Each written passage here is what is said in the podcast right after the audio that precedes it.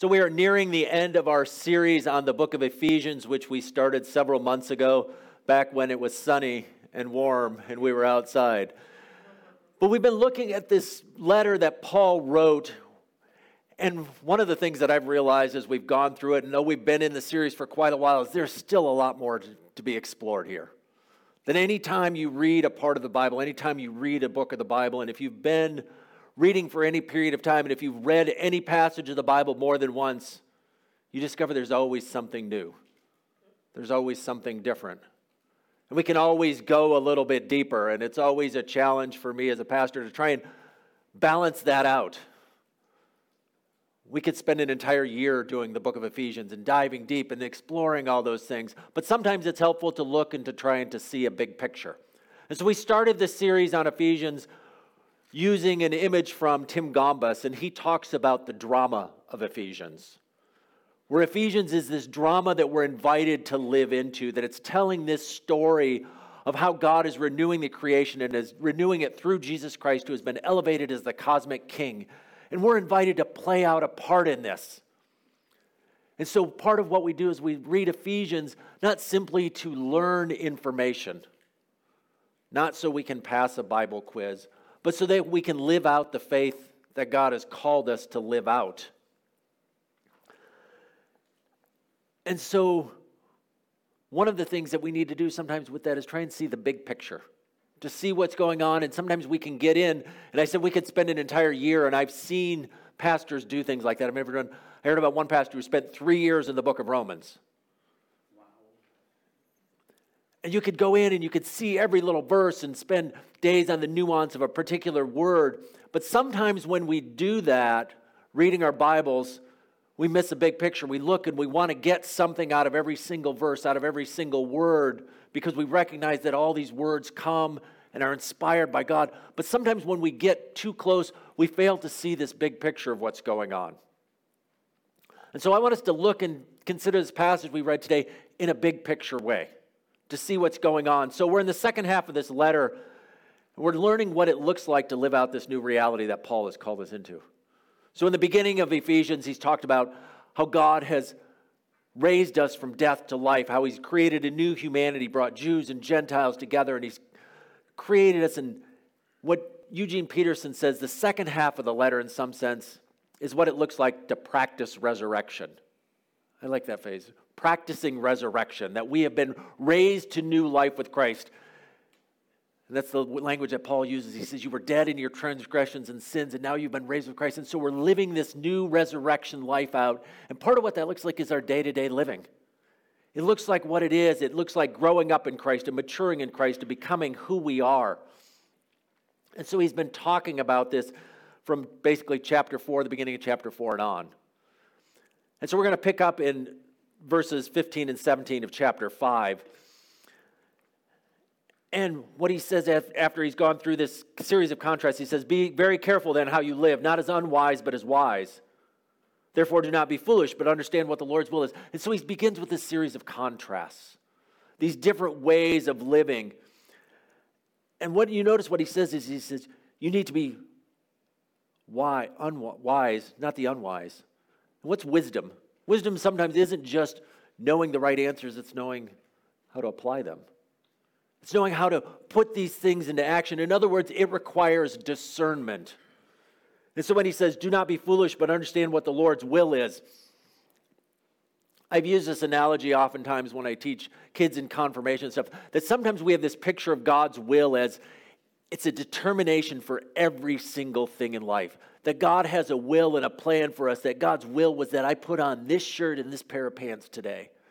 And that if I hadn't done that, I would have been outside of God's will. Or we, we get into like, there's this particular person I'm supposed to marry and how I act out each and every single day and where I spend every single one of my dollars. And that's one picture of God's will. But that's not the way the Bible talks about God's will. The Bible talks about God's will as what He desires out of us. And so the image I've often used is to say God's will is more like the Iditarod. How many of you are familiar with the Iditarod? Is this giant uh, dog sled race across Alaska? It's like 1,200 miles, crazy distance and stuff. And they have to get from one point to another point. And there are a few checkpoints along the way. But the rest of the way, they can go any path they want. This isn't a race course where they have to follow a particular thing. And I think that's maybe a helpful image, a helpful picture of what God's will looks like is there are certain things God wants us to do. But those certainties are more along the lines of God wants us to love our neighbors as he loves our we love ourselves. That what that looks like for each one of us, we have to use our wisdom. We have to discern what that looks like. What it looks like for Becca to love her neighbor may look a little bit different than what it looks like for Ken to love his neighbor. Even those of you who are married, what it looks like to love your spouse may look differently for each one of you. God calls us to be generous and sacrificial givers. It's going to look different for each and every person. When he talks about unwholesome talk, but instead using language to build each other up, it's the same thing. And he's saying, What do we do? He says, We're to redeem the time, make the most of every opportunity, redeem the time. He says, This world is still influenced by the powers and principalities, by evil, and we're called to proclaim, to shine, to manifest God's goodness and his light into the world. And so this is this contrast that he's doing. And so I think as we go into the rest of it, it's part of it is that is to say, we're called to use our brains to be discerning that God doesn't always spell out each and everything for us. It would be a whole lot easier sometimes, wouldn't it? If we would just get like a voicemail at the beginning of the day, something in our inbox, this letter that drops down and says, Here's what I want you to do today, Carl. I want you to talk to this person, and this is what I want you to say to them, and here's how you should do it, and here's what I want you to pray about. But that's not what God does for us. God says, I want you, He gives us guidelines. He gives us pictures. He says, I want you to pray. But God doesn't always tell us what to pray for, does He? I mean, He says certain, He gives general things. We pray for the world. I've lost track of how many countries are there in the world. I don't know. It changes every day, it seems like. There's, there's different. Pray for the people of the world. There are seven and over seven billion people in the world. It would take a really long time to pray for all of them. Even as we talk like things like Operation Christmas Child and think about all the different countries and all the different things, there's so much, and so we have to be discerning and to think about it. And so as Paul's entering into this, he's saying there's these contrasts. He says, be discerning, be wise. And then he goes into another contrast. He says, do not get drunk on wine, which leads to debauchery. How many of you use the word debauchery anytime? How many of you even know what it means? It's a crazy living, like a, unrestrained, un, uncontrolled living. He says, don't get drunk on wine, but instead be filled with the Spirit. And so there's kind of two pictures that Paul is getting at here is to be filled with the Spirit is to be controlled by. So instead of losing control, which is the goal oftentimes of alcohol, to re- relieve yourself of your inhibitions, to re- get rid of those instead of, he says, when you get drunk on wine, what happens? It cuts down our inhibitions, it cuts down our ability to control. He says, instead be filled with the Holy Spirit. And part of that is about having the Spirit guide us, but also part of it is this picture that Paul has used throughout the book of Ephesians, even earlier on in chapter 2, where he's talked about at the end of chapter 2, he says, In in him you too are being built together to become a dwelling place in which God lives by his Spirit. And so being filled with the Spirit isn't simply a command to us as individuals, because when Paul is writing here, he's actually writing to a group of people. Or as we've used the language, here he's saying, when he's saying, instead be filled, he's saying, all y'all be filled. In other words, it's a command to a group.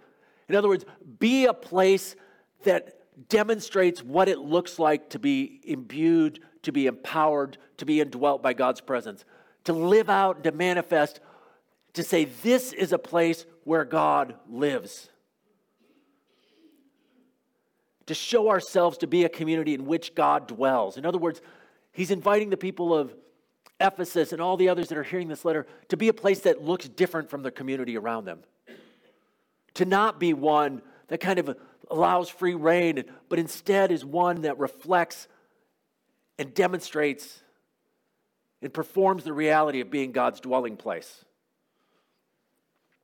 And so now he's saying that, and now he goes on and says what that looks like. He says, What does it look like to be a community in which God's Spirit lives? He says, Be filled with the Holy Spirit. And then in grammar speak, there's a series of participles. Okay. but he, he gives a command. He says, Be filled with the Holy Spirit. And then he says, This is what being filled with the Holy Spirit looks like. You're filled with the Holy Spirit, and what are some of the things that are signs or indications or ways you live out? First of all, you're speaking to one another with psalms, hymns, and songs from the Lord. You're singing and making music from your heart to the Lord. And to say, this is what it looks like. In other words, we're a worshiping community. Part of being a demonstration of God's presence, being a worship community. And just one side note on this, we're because we want to spend most of our time in the later part of the passage here. Notice that you sing to one another. Sometimes when we come in, we sing music, and we, we sang songs earlier today, and sometimes we think it's, it's for me.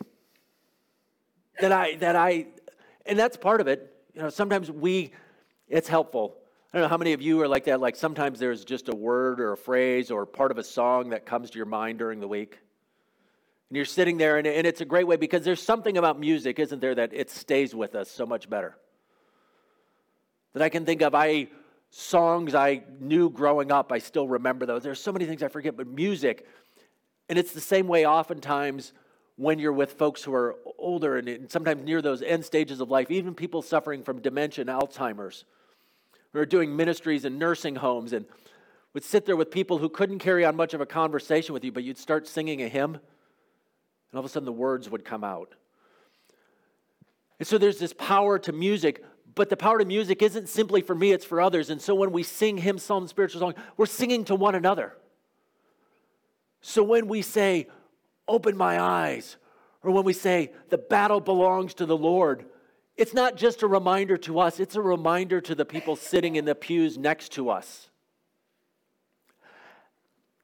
And what goes along with that is the thing we don't like to hear is sometimes we don't like the songs we're singing. We're like, oh, is that song again? Or like they just keep saying the same words over and over again. Or what's with these hymns with all these words? Nobody ever says it.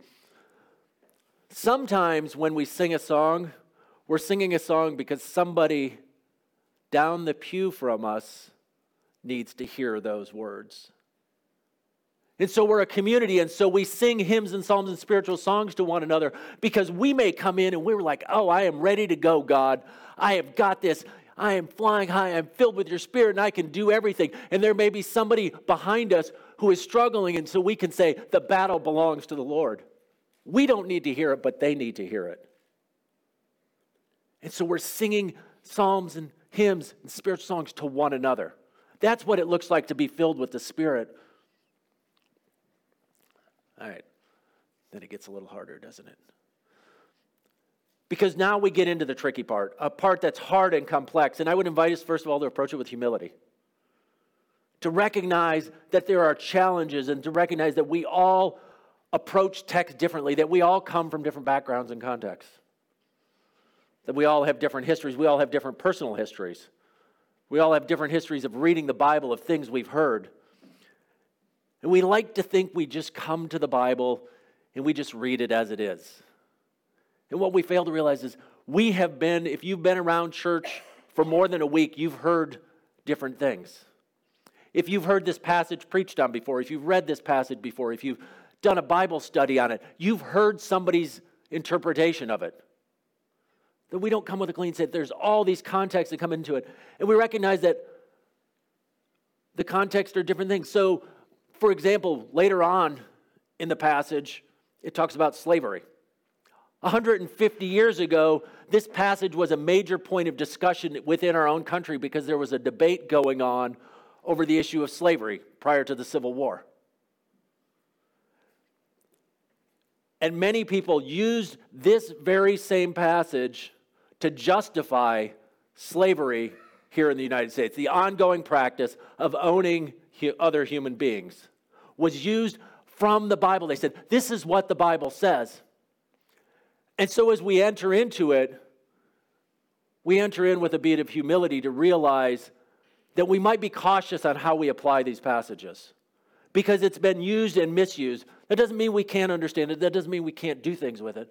But to recognize that there are things, and to recognize that there's a context here, and the context is a historical context we're going to get into, but also the context of the rest of Scripture. The rest of the Bible, which has 59 other times where it talks about what we do with one another and we're shaped by those. And this idea of wisdom and discernment. And sometimes we have this phrase, and maybe you've heard it the Bible says it, I believe it, that settles it. But Scot McKnight, a professor at Northern Seminary, formerly from North Park, talks about this, and he, I like the way he puts it. He says, This idea that we believe all the Bible says and we therefore practice all the Bible says, he says that's hogwash. That's a theological term, hogwash. because he says we simply don't do that. How many of you kissed one another coming in today? Do you know that's commanded four times in the New Testament? Where Paul says, Greet one another with a holy kiss.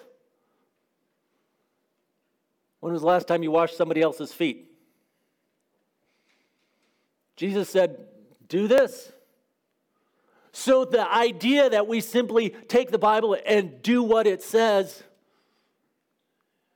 as McKnight says, is hogwash. That we interpret it, that we take things and we try to understand the context of what's going on and those implications, and we are all selective in our reading of the Bible, me included.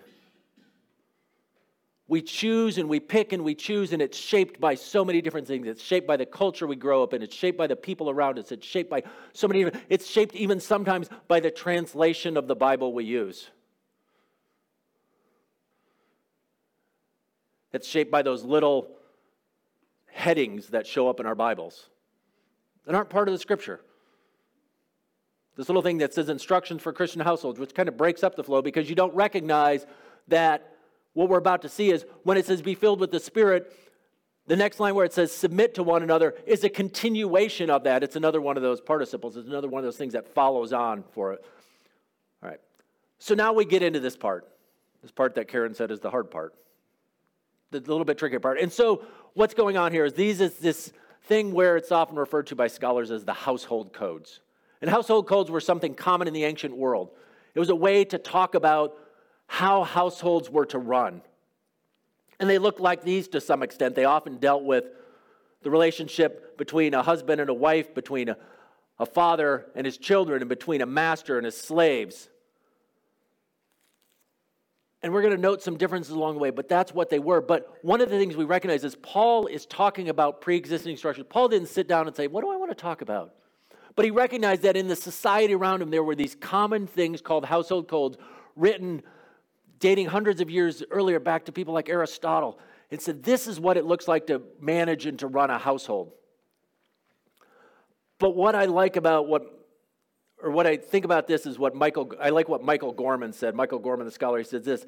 He said that when we look at this, that there are these pre existing structures, and Paul is taking cruciform love and saying, okay, here's these pre existing structures, these household codes about husbands and wives and fathers and children and masters and slaves, and he's applying Jesus to them. In other words, he's teaching us what practicing resurrection looks like. He's saying this is what it looks like because all along he's been saying, because that's part of what it looks like is we have to know what it looks like in day-to-day life. Sometimes we're saying, okay, Paul, that's all great things, but what does it look like in my daily life? And he says, okay, you want to talk about daily life? Daily life is being with other people.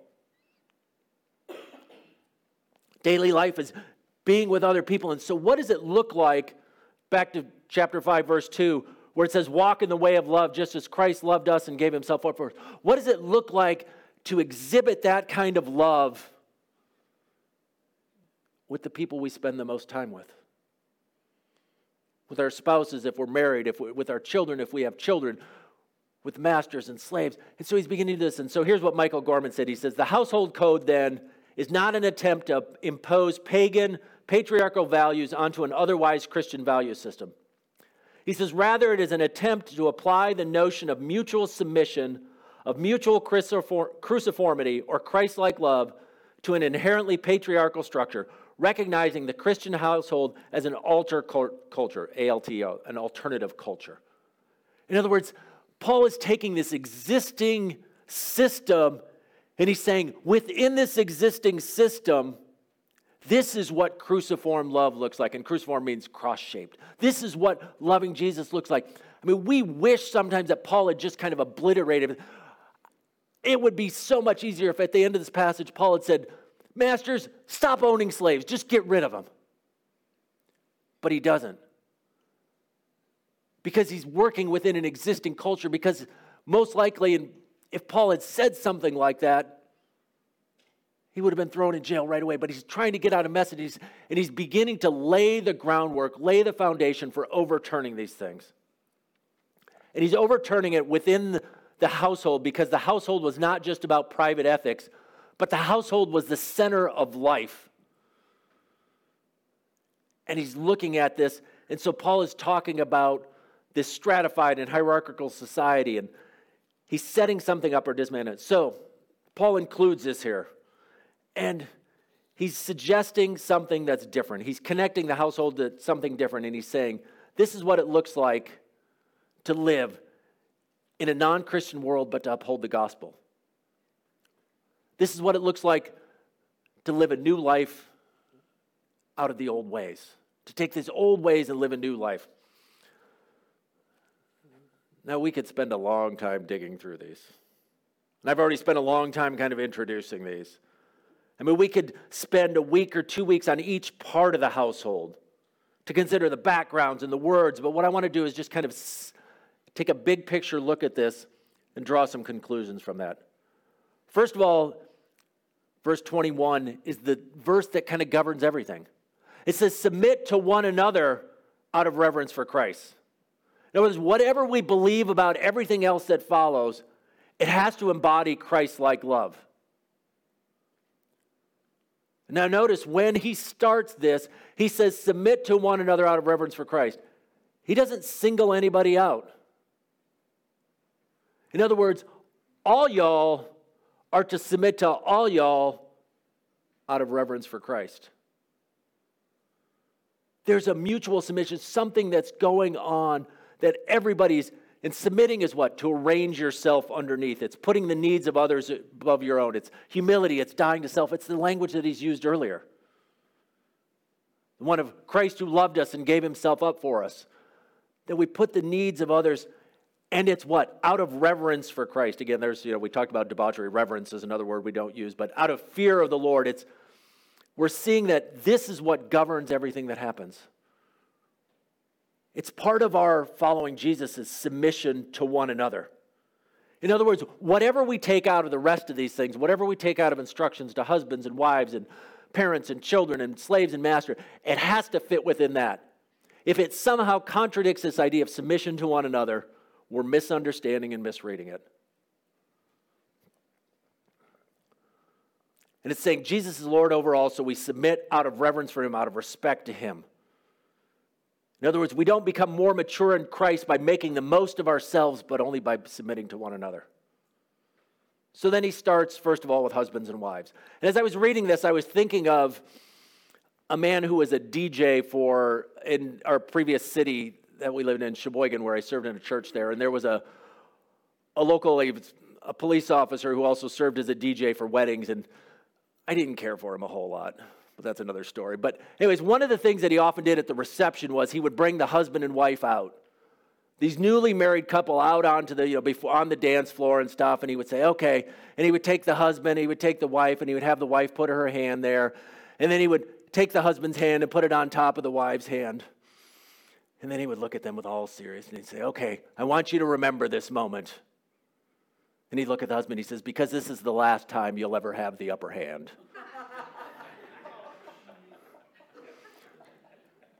And it was kind of just a really bad joke, but but also part of what he got at, and he made other jokes along those lines about you know wearing the pants and ball and chain and stuff. Was there was an image that he was connecting into that is very much a part of our culture that talks about marriage in terms of power and structure. And the assumption behind the words that he said there was that someone has to have the upper hand in marriage. Or as some people say, you know, well, we see who wears the pants in the family, right? And that's the idea what? Who's in charge? And there's this picture, this idea that goes behind that, that someone has to be in charge, that there's some structure that goes on to it. We think of marriage as some sort of power struggle, and Paul says the exact opposite. He says this isn't about a power struggle. This isn't about trying to get the upper hand. Because what? It all falls under that verse 21 out of submission to one another, out of reverence for Christ. And so he begins with the wives. And interestingly, and I always wonder about this in the translations, but every commentator I read, about five or six different commentaries on this, note that the word submit does not appear in the Greek in verse 22. But it's simply saying, Wives, to your husbands, as you do to the Lord. In other words, it's connecting what the wives are doing to this submission above. And it's saying, as to the Lord. In other words, our submission, it's part of our submission to Jesus. So for wives, it's saying part of our submission to Jesus is submission to husbands. It's the basis, it's the motivation, it's the qualification. But what it doesn't say is submit to your husbands because he's better than you. It doesn't say submit to your husbands because he has the power. It doesn't say submit to your husbands because he has the authority. It's saying that part of living out the life of Jesus is submitting to one another. Which means, wives, if you're married to someone, one of the one another's is your husband. And so, again, we're not going to have time because then it gets really complicated because there's this idea of what the head means and the connection between the New Testament and the Old Testament and going back all the way to Genesis 1 through 3 and connecting all these things and everything it says about marriage. And we realize that it gets really complicated because all of a sudden, down in verse 32, he says, What? This is a profound mystery, but I'm talking about Christ and the church. Well, wait a minute, Paul. I thought you were talking about marriage. So we're not going to dive deep into all that because it would take a really, really long time. But what I want us to notice, first of all, is he addresses the wives and he's this call to them to submit because he's already told everyone to submit. And so he's saying to the wives, this is part of what it looks like. You're submitting to your husband. And one of the things that's unique here, and why I said that Paul is taking this structure, this thing that existed already in structures before, is Paul is giving moral authority to the wives. This wasn't part of the typical household code. There's a great uh, book by Larry Hurtado called Destroyer of the Gods. I would have wished I could have come up with that title for a book. Destroyer of the Gods. And Larry Hurtado writes this history of the early church, and he talks about how the Christians lived out their early life. And because of their witness and their testimony and their beliefs, they destroyed the Roman gods. They took down this system. And so it was the destroyer of the gods. And he said this he says, when Paul addresses women like this, they are viewed as moral agents, and he says this, then they are therefore, quote, capable and responsible to respond to exhortations to them.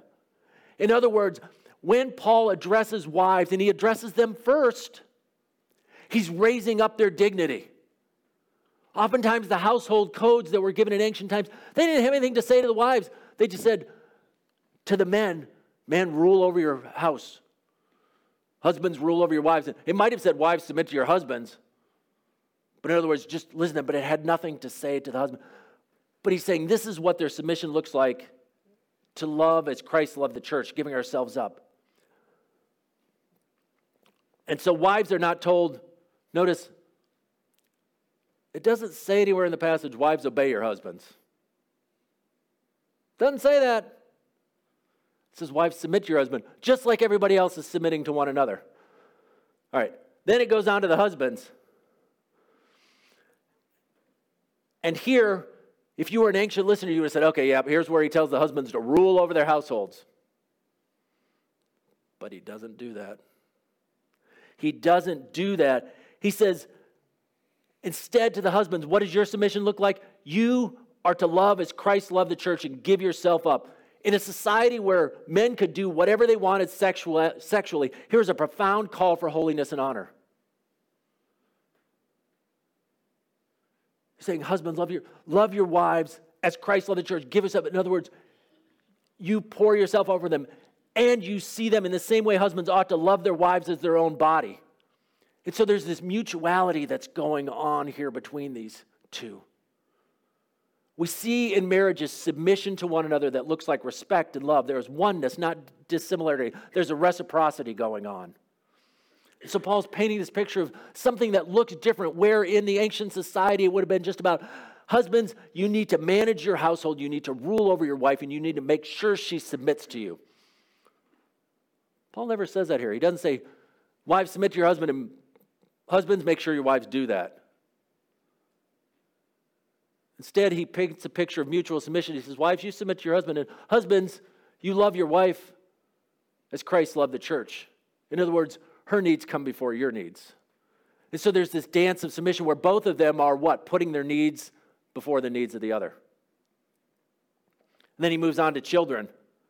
And again, here he gives moral agency to the children. He says, Children, obey your parents in the Lord. In other words, don't obey your parents just because they're your parents, but instead, as part of your service to the Lord, you're obeying them. This is what your submission looks like it looks like honor and obedience. And why? Because it's part of our submission to the Lord, so that it may go well with you. And fathers, do not exasperate your children.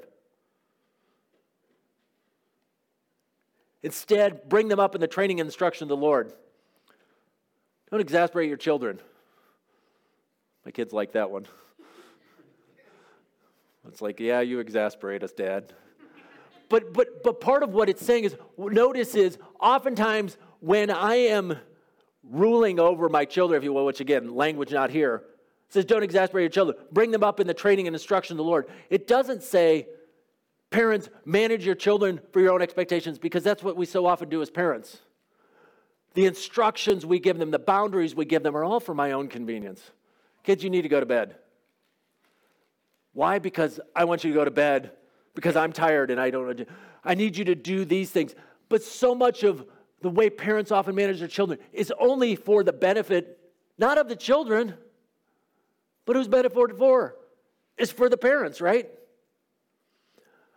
But he's saying here, in contrast to those ancient codes, which would so often be about manage your children so that you have a good household and they're working hard, to say manage them. In other words, bring them up in the training and instruction of the Lord. That's the primary instruction given to them. And then he moves on to slavery. And again, we could spend a long time on this picture of slavery, recognizing that slavery in the ancient world was very different than what we think of as slavery. There were certainly some similarities. Estimates put that in the ancient Roman world, it was likely that 30 to 50% of the population were slaves. Now, people could be slaves for any number of reasons. Some could have been conquered in battle, some could have simply been debt slaves. In other words, you racked up this massive debt and you had no way to pay it off. There were no bankruptcy courts. You simply sold yourself into slavery to someone until you could pay it off and then you could get out of that. Some slaves were highly educated and managed households, but slavery was not the picture we have of slavery here in the United States, which was a race based chattel system. It's based on this, but it was very different. But it was certainly open to abuse. That's not to paint the picture of slavery in the ancient world as this, like, oh, it was all kind of good and everybody loved. No. Again, instructions given in the ancient household codes were about managing and mastering those slaves. And so, like I said, the question is why doesn't Paul just end it here? But we see that he subverts it because uh, honestly, there's a challenge. He says, Slaves, obey your earthly masters. I'm thinking, no, slaves, you need to get out of this system. And part of what Paul is working with is in, in this system and recognizing that it needs to change. And he's beginning by giving them dignity. But he says, obey them not only to win their favor when is eye on you, but as slaves of Christ doing the will of God. In other words, you have another master. And that other master is Jesus.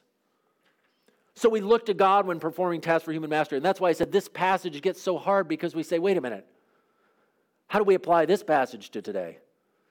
You know, because slavery is so different. We recognize, like, common sense says owning another person is just wrong.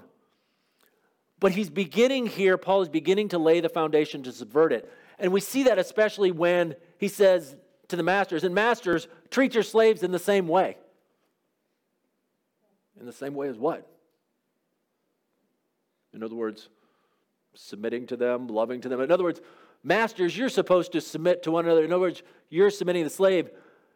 Do not threaten them, since you know that he who is both their master and yours in heaven, and there is no favoritism with him.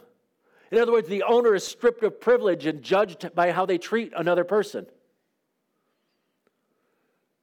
And there is no favoritism with him. So there's this whole series. And so he's taking these household codes, and we're thinking about what those look like. And so that's why I said I didn't want to get into each one, but I want to take and draw some big conclusions for it. And one of the things that we see as we read these passages from Paul is there is a new society where all are treated with justice and dignity. He's changing what it looks like. In other words, it's not just about the comfort and control of the patriarch, of the man of the family. But this asks men to do exactly the opposite of what Roman law allowed. Roman law allowed the male in the household to do whatever he wanted because his wives, his children, his slaves were considered his property. He could use them discarded them however he wanted. And here Paul is asking them to do exactly the opposite, but instead to love them as he loves himself, as he loves his own body. He's asking them, and he's saying to see each and every person as truly human. And so, Aristotle, the philosopher who wrote some of these household codes, said this He said, Hence, there are by nature various classes of rulers and ruled. For the free rules for the free rules the slave, the male the female, and the man the child in a different way. See how he starts it? First of all, it's, it's the male rules over. And Paul has already said something very different. Nowhere does he use that language ruling, but instead of loving. He says, and all possess the various parts of the soul, but possess them in different ways. For the slave has not got the deliberative part of it all. In other words, the slave doesn't have fully a soul, he's just got part of it. And the female has it, but without full authority. Well, the child has it, but in an undeveloped form. In other words, the ancient household codes often put men, and then everybody else had like they were they were someone. And Paul says, no. He begins to say, we are all one in Christ. He begins to raise them up and say, no, we're all different. And so we begin to recognize that we live in a society where we live in a different way. And so, as Tim Gombis he says, but among God's new people, there is no place for control, domination, manipulation, or exploitation. Rather, mutual respect and service is to be the norm. And so we begin to see Paul is overturning power. So we begin to ask ourselves in our own society do we treat everyone with dignity and respect? Do we submit to one another? Do we recognize that each person has moral authority? How do we work within the systems of power we have? Because the reality is, there are power structures at work in all of our lives. And Paul's inviting us to subvert those power structures, not to use our power over, but to use power under. Second point I want to make out is, is that new humanity is ordered with Jesus as Lord, not Caesar. He's saying that all have value. He takes these culturally defined roles and gives us Christ defined roles. A role doesn't come from comparison to some cultural model, but the role model is Christ. And it takes work to figure this out. But he's saying, if you go back and read this, notice how many times it uses something like in Christ or just as Christ, and to say this is the center of the relationships. That when we think about the way we order relationships, are we determining the structure and the values and how we live out these relationships from something that society has taught us or from something that Jesus has taught us? And are we living the way of Jesus governed by all these other things? Because again, if we were to just yank Ephesians 5, rip it out of our Bible and start there and just say, okay, wives, submit to your own husbands. If we haven't read chapters 1 through 4, where it talks about all these things to no longer live as the Gentiles, but to love one another, to, sub- to submit to one another, to get rid of all bitterness, rage, anger, be kind and compassionate to one another, forgive one another, walk in the way of love, and love each other just as Christ loved you. All those things govern over when we come to the point that says submit to one another. And wives, submit to your husband, and husbands, love your Christ. So there's this new humanity, and it's ordered in a different way. And we conduct our relationships with love and honor, not position and power. We live in an age which one of our primary sins is the sin of individualism. That I want my way that I want it my own way. I want it my own way with my spouse, with my children, with the people that I work with, with all the people around me. And what the way of Jesus, and that's what Paul is getting at here with this whole big passage of what it looks like to be filled with the Spirit, to be a community, is to say, if the world were to look in, because to be a community filled with the Spirit is to be a place where God lives with His presence and people see the presence of God living in us. And if, church, if people were to look in and see the presence of God, what would they see? would they see a community that's ordered in this way, where we're not focused on power, but instead focused on submission, where we're not focused on getting my own way?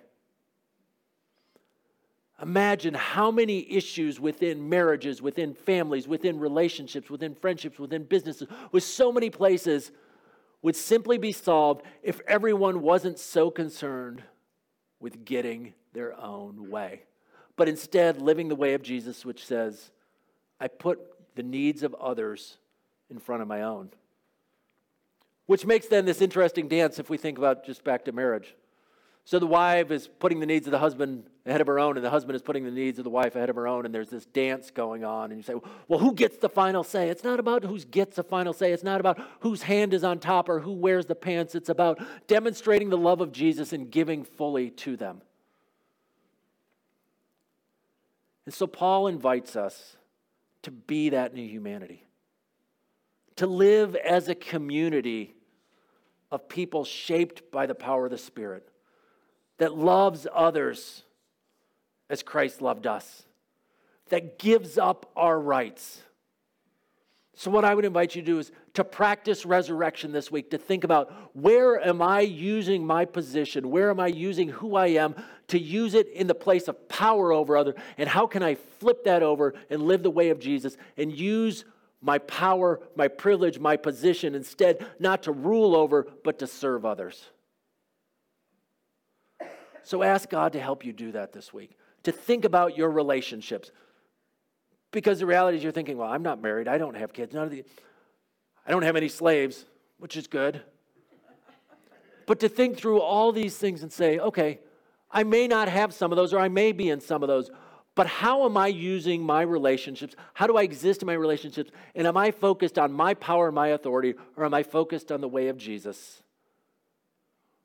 And submitting to one another of arranging my life under another, of giving my rights up, of giving myself for the sake of others.